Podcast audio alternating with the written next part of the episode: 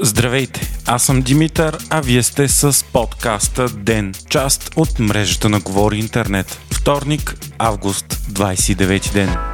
Васил Божков не се е върнал в България по собствено желание, както се опитваше да вмени той в последните дни, съобщава Свободна Европа. Божков е бил екстрадиран със съдебно решение на властите в Обединените арабски емирства. Той се укриваше в Дубай над 3 години. Едва днес в прокуратурата е пристигнало писмо от Интерпол, в което се съобщава, че той ще се върне в България и е посочен точния полет, дата и час. Писмото е подадено дни преди самото завръщане. Това променя много от теориите за мистериозното завръщане на Божков. Според обществото и анализатори нямаше начин той да се върне доброволно, ако не е изключил някаква задкулисна сделка с прокуратурата или силните на деня. Днес стана ясно, че Божков най-сетне ще бъде разпитан по делото, образувано по сигналите му, че е плащал такса спокойствие на бившия премиер Бойко Борисов и финансовия министър в правителството му Владислав Горанов. По негови думи той им е платил над 60 милиона лева. Финансовото министерство на САЩ намери достатъчно доказателство за това, за да санкционира Горанов по глобалния антикорупционен закон Магнитски. Едва ли обаче има човек в България, който да вярва, че ще се стигне до някакви присъди и истински разследвания, колкото и доказателства да има със сегашната прокуратура. Тя очевидно продължава да се държи от Борисов и ГЕРБ, като новият, уж временно изпълняващ длъжността главен прокурор Борислав Сарафов прави всичко по силите си,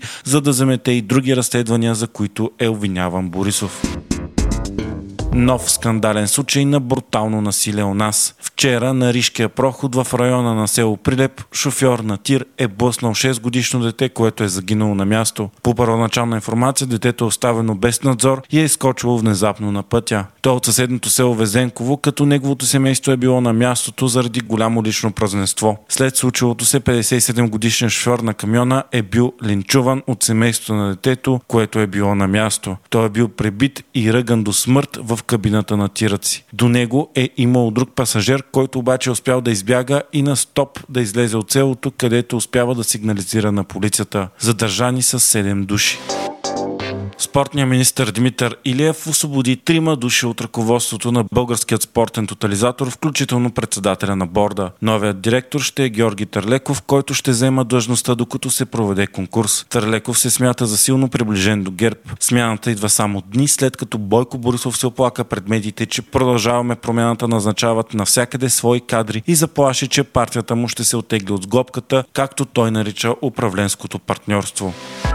Руските власти обявиха официално тази седмица, че са идентифицирали по ДНК трупът на Евгений Пригожин и той действително е мъртъв. С това становище са съгласни и западните страни, въпреки множеството теории на конспирациите, че Пригожин е изценирал смъртта си. Днес говорителят на Кремъл Дмитрий Песков заяви, че президентът Владимир Путин няма да присъства на погребението на Пригожин. Песков каза и че тезите, че Пригожин е убит от Кремъл, са абсолютна лъжа, въпреки че малко хора вярват, че смъртта в самолетна катастрофа на Пригожин и висшето командване на Вагнер е случайност, а заповед за убийство на толкова важни хора в Русия едва ли може да бъде издадена от друг човек, освен от президента. Междувременно ООН потвърди смъртта на 9511 души и 17206 ранени цивилни в Украина в резултат на инвазията на Русия. ООН обаче отбелязва, че реалният брой загинали е многократно по-висок заради липсваща информация и много доклади, които тепърва трябва да бъдат проверени.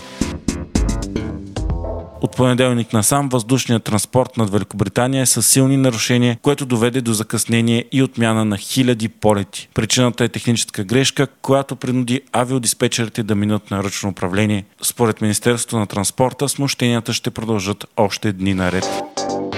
Доналд Тръмп отива на съд през март 2024 година заради обвинение, че се е опитал да промени в своя полза изборния резултат на президентските избори през 2020. Датата на делото, 4 март до година, е само ден преди първичните избори в САЩ. Тръмп е основният претендент за номинация на републиканците. Европейският съюз трябва да приеме нови членове до 2030 година заради руската агресия в Украина и опасенията от засилване на влиянието на Москва на Балканите. Това заяви председателя на Европейския съвет Шарл Мишел. В същото време обаче президентът Еммануел Макрон, смятан за един от лидерите на Съюза, заяви, че разширяването без реформи е рисковано. Той каза, че дори сега на 27-те страни членки им е трудно да напредват заедно по деликатни теми, а с повече държави няма да стане по-лесно. 7 държави държави искат към момента да се присъединят към Европейския съюз. Босна и Херцеговина, Албания, Украина и Молдова получиха статут на кандидати, а Черна гора, Сърбия и Косово са подали молби за членство. Вие слушахте подкаста Ден, част от мрежата на Говори Интернет. Епизодът подготвих аз, Димитър Панайотов, а аудиомонтажът направи Антон Велев.